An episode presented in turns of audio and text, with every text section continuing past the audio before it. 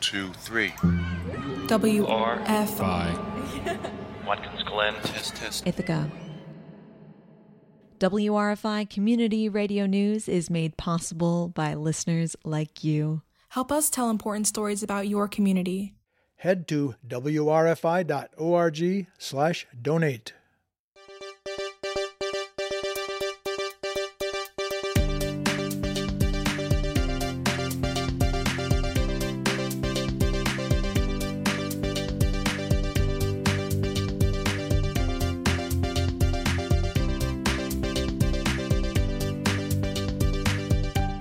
Live from the Kenny Ritter Studios in the historic Clinton House in downtown Ithaca, New York, this is WRFI Community Radio News for Thursday, October 8th, 2020. I'm Michaela Savitt. And I'm Tessie Devlin. After the headline news, you'll hear a story about the impacts of COVID 19 shutdown on a young couple separated by the US and Canadian border.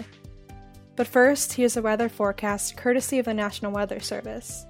Tonight, partly cloudy with a low in the low 40s. Tomorrow, Friday, sunny with a high in the upper 60s and a low in the low 50s. Tomorrow night, partly cloudy with a low in the lower 50s. And looking to Saturday, partly sunny and much warmer with a high in the low 80s. And now tonight's news for Ithaca and Watkins Glen. Cayuga Addiction Recovery Services, or CARS, in Trumansburg, is not accepting new patients for at least two weeks because a staff member has tested positive for COVID. The residential treatment center helps men who are recovering from drug abuse. The Ithaca Voice reports that CARS is working with the Tompkins Health Department to contact trace based on the positive case. As of last night, they have identified 10 staff members who were around the person who tested positive for an extended period of time. Those staff have to quarantine if they show symptoms, but are allowed to work if they do not. They're expected to isolate at home when not working. The center's outpatient services at 334 West Martin Luther King Jr. Street or State Street will continue to provide services as they have not been affected by a COVID outbreak. Questions about the Trumansburg facility can be directed to admissions at carsny.org. That's admissions at carsny.org or by calling 607 275 5678. The Watkins Glen School Board has voted unanimous, unanimously to allow Superintendent Greg Callahan to develop a proposal that would allow pre K through second grade students to attend school in person for more days. They're proposing that those students go into the classroom four or five days a week instead of the current plan that has students for only those two days though Odessa File reports that the school board also approved a quote off season workout and conditioning program unquote for fall athletes in grades 7 through 12. This started on Tuesday, October 6th, and will run until November 24th, depending on the weather. Now, looking at the local COVID 19 caseload, the latest numbers released today from the Tompkins County Health Department indicate that there are four additional positives and one new recovery. According to the County Health Department, that leaves 41 active cases of COVID 19 in Tompkins, and two people remain hospitalized from complications of the novel coronavirus. In Schuyler County, there are three new cases of COVID 19 reported as of today, according to their health department. One new case remains. In addition, Schuyler County is reporting its first COVID 19 hospitalization. Ithaca Mayor Svante Myrick has entered a precautionary quarantine period after being possibly exposed to COVID 19, reports the Ithaca Voice. Myrick's action follows his participation yesterday in a daytime press conference with Binghamton Mayor Rich David, who announced last night that he's tested positive for coronavirus.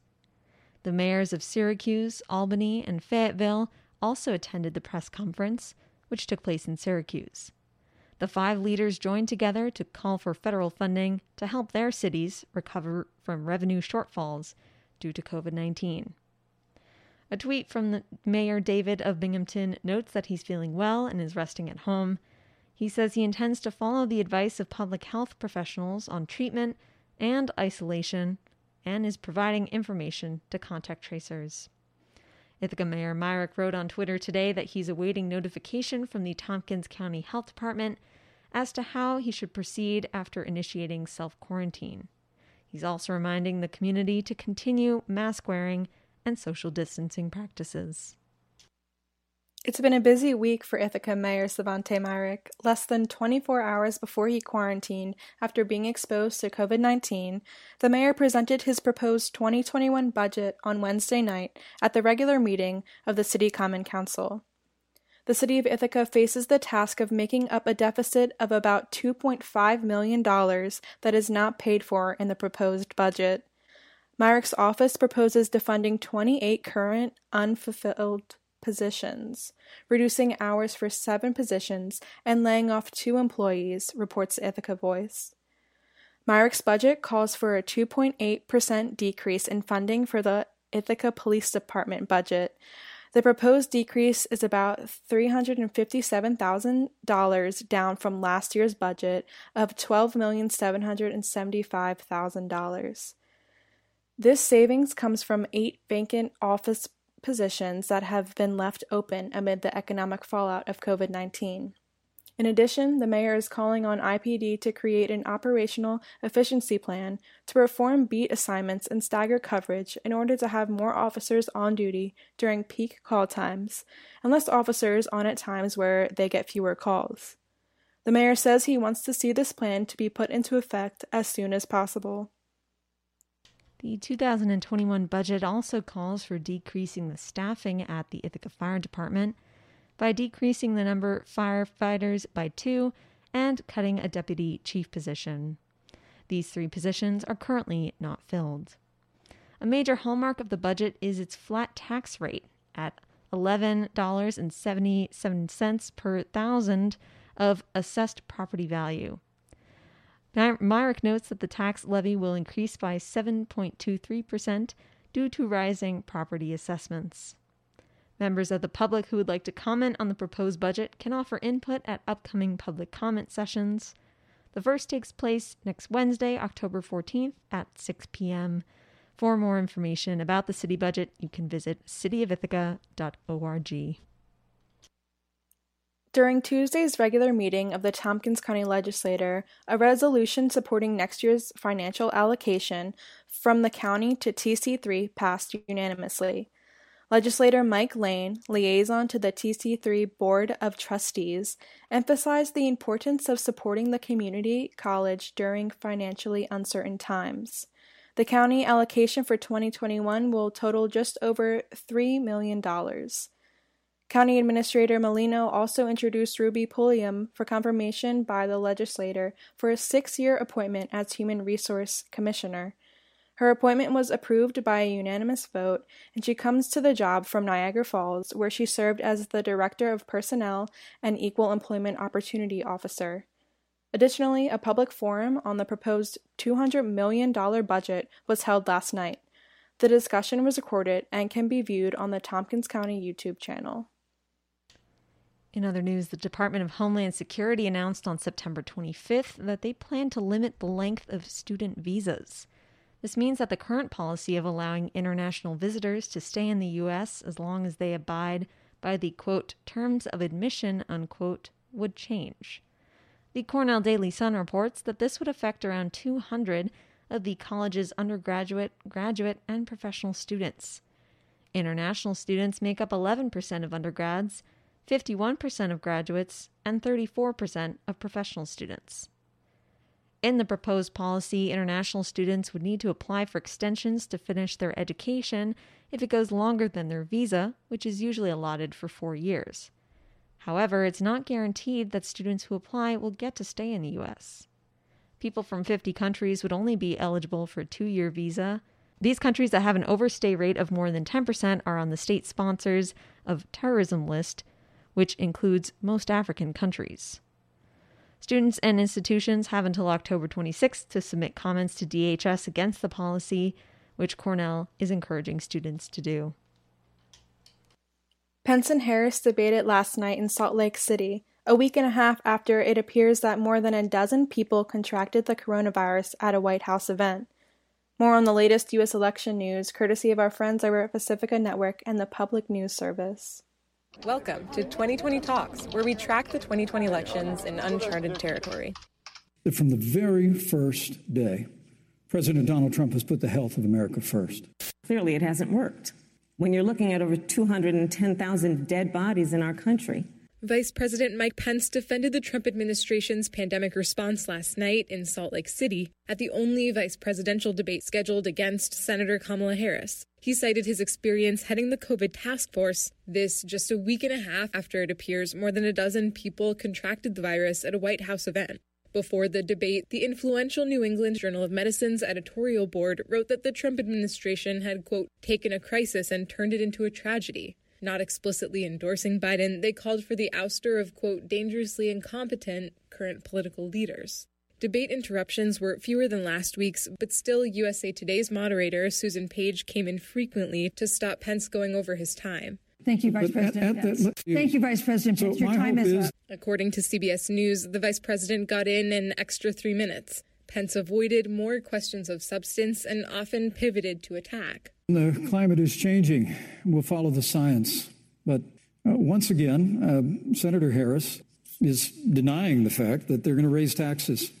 Harris clarified the Biden plan is to raise taxes on incomes over $400,000 to help create infrastructure jobs and rebuild the middle class. Harris also highlighted the recent New York Times report showing the president owes millions of dollars and said the country deserves to know who he's indebted to. Pence claimed the Biden Harris ticket would pack the Supreme Court if Judge Amy Coney Barrett is confirmed, though neither has stated a position on adding justices. Speaking of packing, Harris pointed to Trump's appointment of federal judges who have been reviewed by, by legal professional organizations and found to have been not competent, are substandard.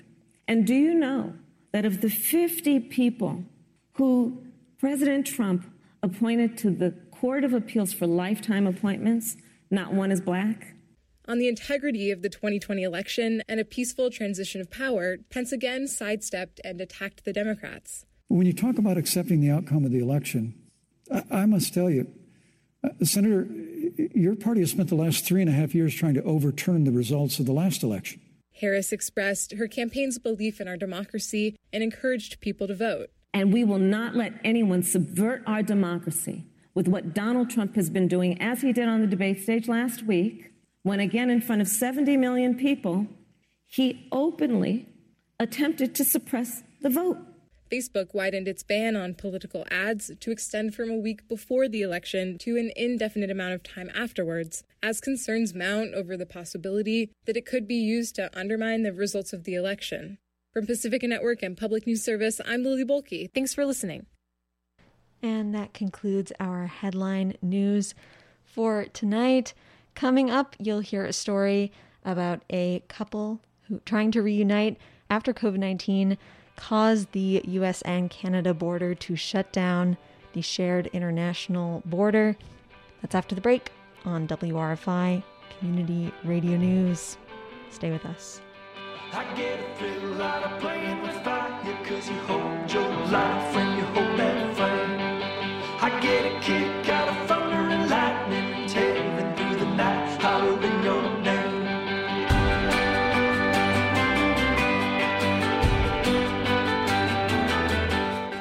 Huron with his song Hurricane here on WRFI Community Radio News. I'm Michaela Savitt. And I'm Tessie Devlin. Life as we know it has changed for everyone amid the pandemic, and we've been plugged into a period of uncertainty about how long this virus will continue to upend our lives. Up next on our program, WRFI summer news intern John Donville brings us a story about managing that uncertainty amid a newfound obstacle that the COVID 19 shutdown placed between him and his girlfriend. This piece first aired on our program in July of this year.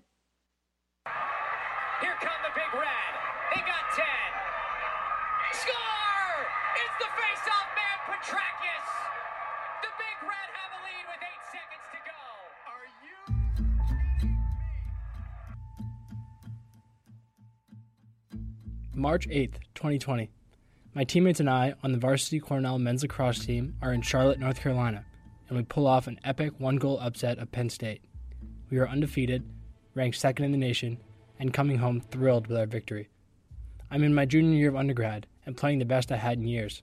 It was my dream season. My teammates and I sat on the turf in Charlotte after the game, taking in the North Carolina sun. I wish I could have stayed on that turf forever. Sitting in the Charlotte airport, some travelers wore masks.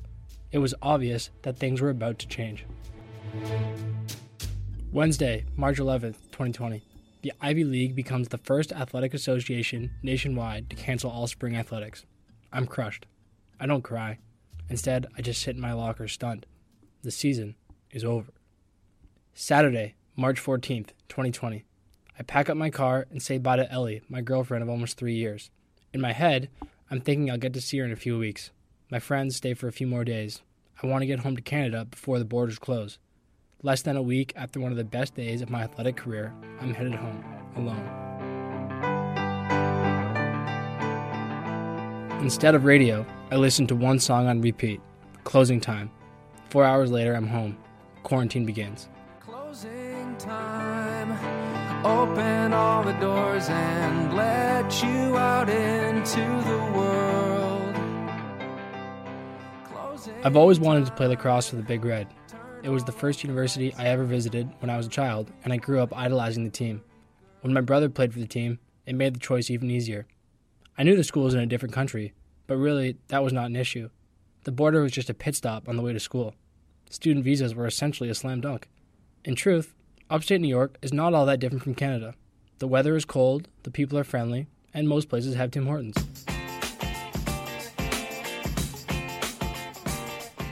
During my first week at Cornell in the fall of 2017, I met Ellie. She played lacrosse too, she's a hard worker, and she is incredibly kind. Basically, from the start, things clicked for us. In the years since that first week, I have learned that Ellie is resilient and competitive, and she cares intensely about the people in her life. Last year, she was named a captain on the varsity women's lacrosse team at Cornell. I am privileged to have the best seat in the house to watch her every day. Not only is she my best friend, but she is one of the best friends and teammates I've ever seen. She has taught me to be more selfless and to put others before myself. And while I have a long way to go on that front, she pushes me to do better every day. Ellie's from just outside New York City, but I never really considered the fact that she was from a different country, and neither did she. We talked about our situation over Zoom. Before the pandemic started, did you ever consider the possibility that the border would kind of come between us? No. But all that changed after March 14th. I was stuck at home in Canada as, at that point in time, the border between my country and the United States would be closed for a month. I think the like indefinite time frame that um, is given, obviously, we don't really know how much longer it will be closed for, and the just thinking that the border is only going to be closed for a month and then getting a second edition of another month and then just continu- tin- continuously um, getting longer. I think that's been the hardest part because it makes um, the expectation of seeing you uh, in like however many days kind of just get crossed off, and that that is probably the toughest part. And it did keep getting longer. The border was originally set to reopen on April 20th.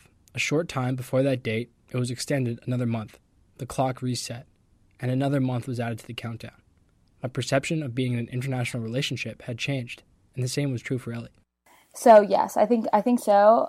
Just because of the barrier, I think that it makes it a little bit more real that there is something um, that's different, and I don't think that I've thought as much about like the visa situation and not being able to like work in the United States before, just because it hasn't really. It, it's in the future, but now I think that I'm more aware of that. As May 20th approached, my anticipation was building. I was excited to get back to the States. I had this internship set up at WRFI in Ithaca, and I was really excited to see Ellie. It had been more than two months, but the news reports weren't good. Speculation in the days leading up to the 20th were indicating that the closure would be extended at least another month. Finally, it came out that the extension was confirmed another month. Without better options, I decided to try anyways.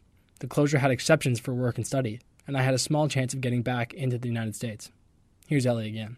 I, I was with all of our friends in Ithaca, and I was expecting you to come, and obviously hoping, and I really didn't think that they weren't going to let you over just because I, I was like, oh, there there's a valid reason. Um, and then when it took so long and took what I think like an hour. While Ellie waited, I pled my case to the border guards, but I was turned around and sent back home to Canada.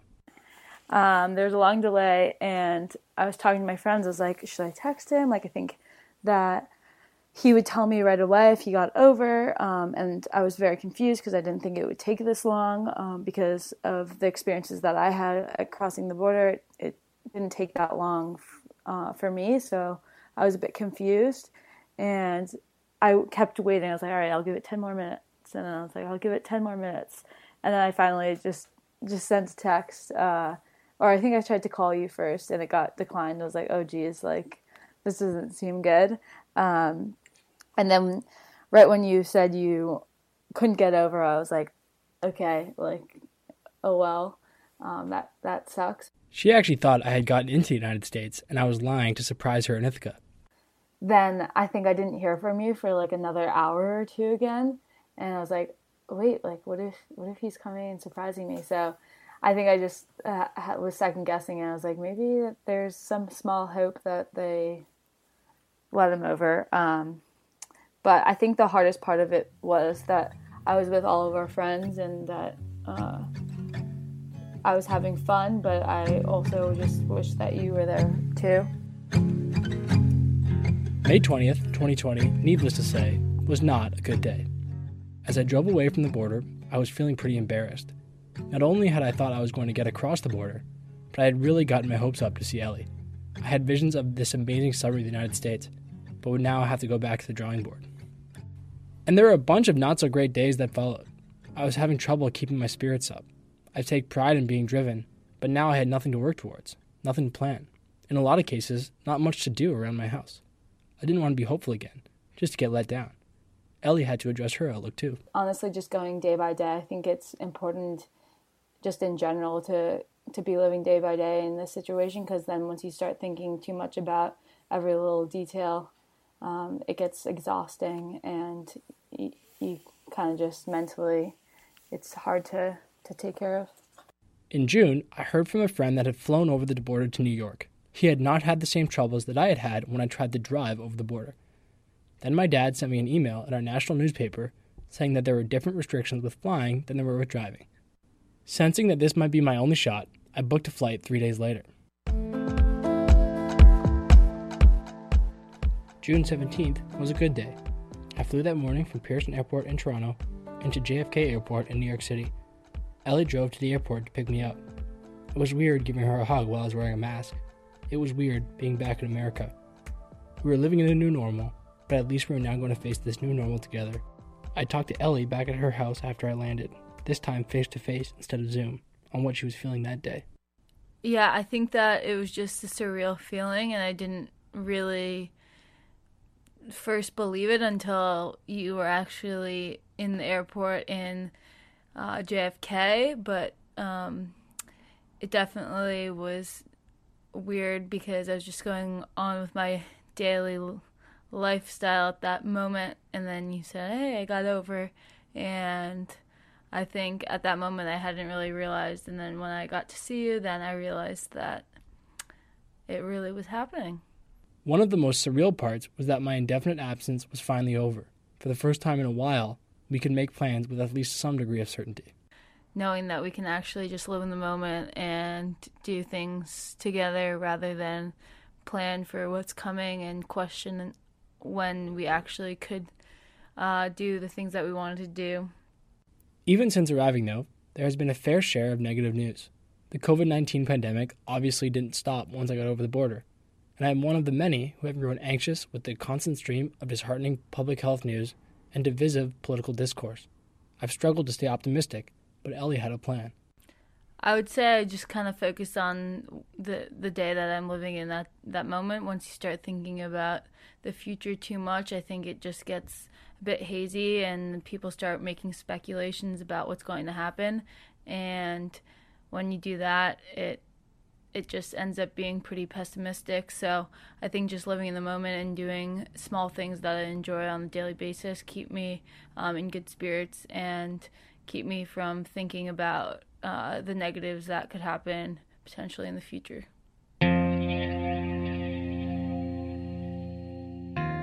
Tuesday, July 7th. Today was not a great day. That anxious feeling is back. It was announced today that international students have to leave their country if the school does not go back to in person classes. As of now, Cornell is welcoming students back to Ithaca. If that changes to being fully online, I will have to leave or risk being deported. Just like when the border was closed, I felt like I was trying to convince people to care about my problems, even when they have their own. Luckily, numerous voices around the nation are fighting for the rights of foreign students like me. Ellie and I recently looked back on that day. I definitely think it was pretty scary, um, especially knowing you and other international students. Um, it just becomes that much more real and not as uh, far fetched, I guess, and it, it starts to impact you on a personal level. Um, and I definitely didn't agree with it, so I it, it's definitely scary.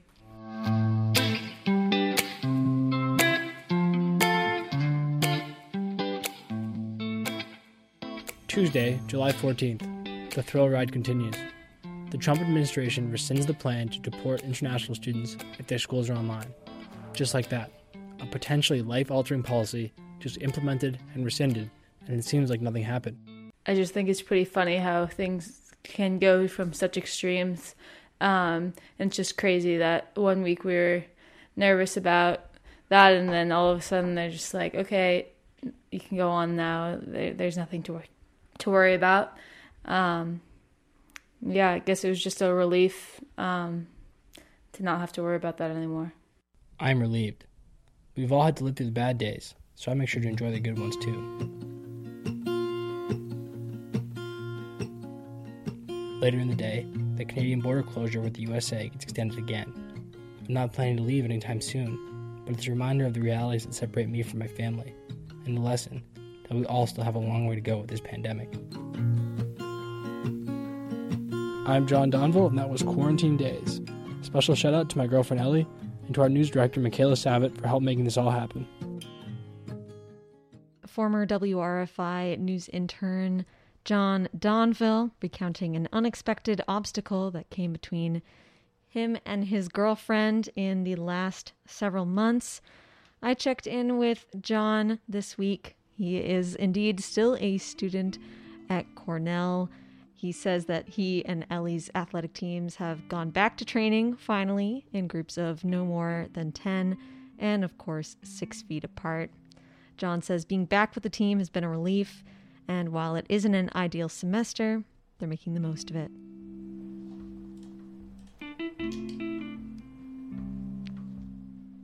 And that will do it for our program today. Our headline news was written by WRFI news contributor Tessie Devlin and Esther Rakusin. Esther and I edited today's news items. Uh, today's feature producer was WRFI contributor John Donville, and Tessie Devlin was my co anchor today. If you missed the WRFI Community Radio News at 6 headlines, it's now available as a podcast updated every weeknight shortly after our program. Take our show on the go. Visit WRFI.org to subscribe wherever you get your podcasts. And of course, back tomorrow night and every weekday evening at 6 with more of the stories impacting our communities. On behalf of the entire WRFI News team, I'm Michaela Savitt, WRFI News Director. Take care, be well, and have a good evening.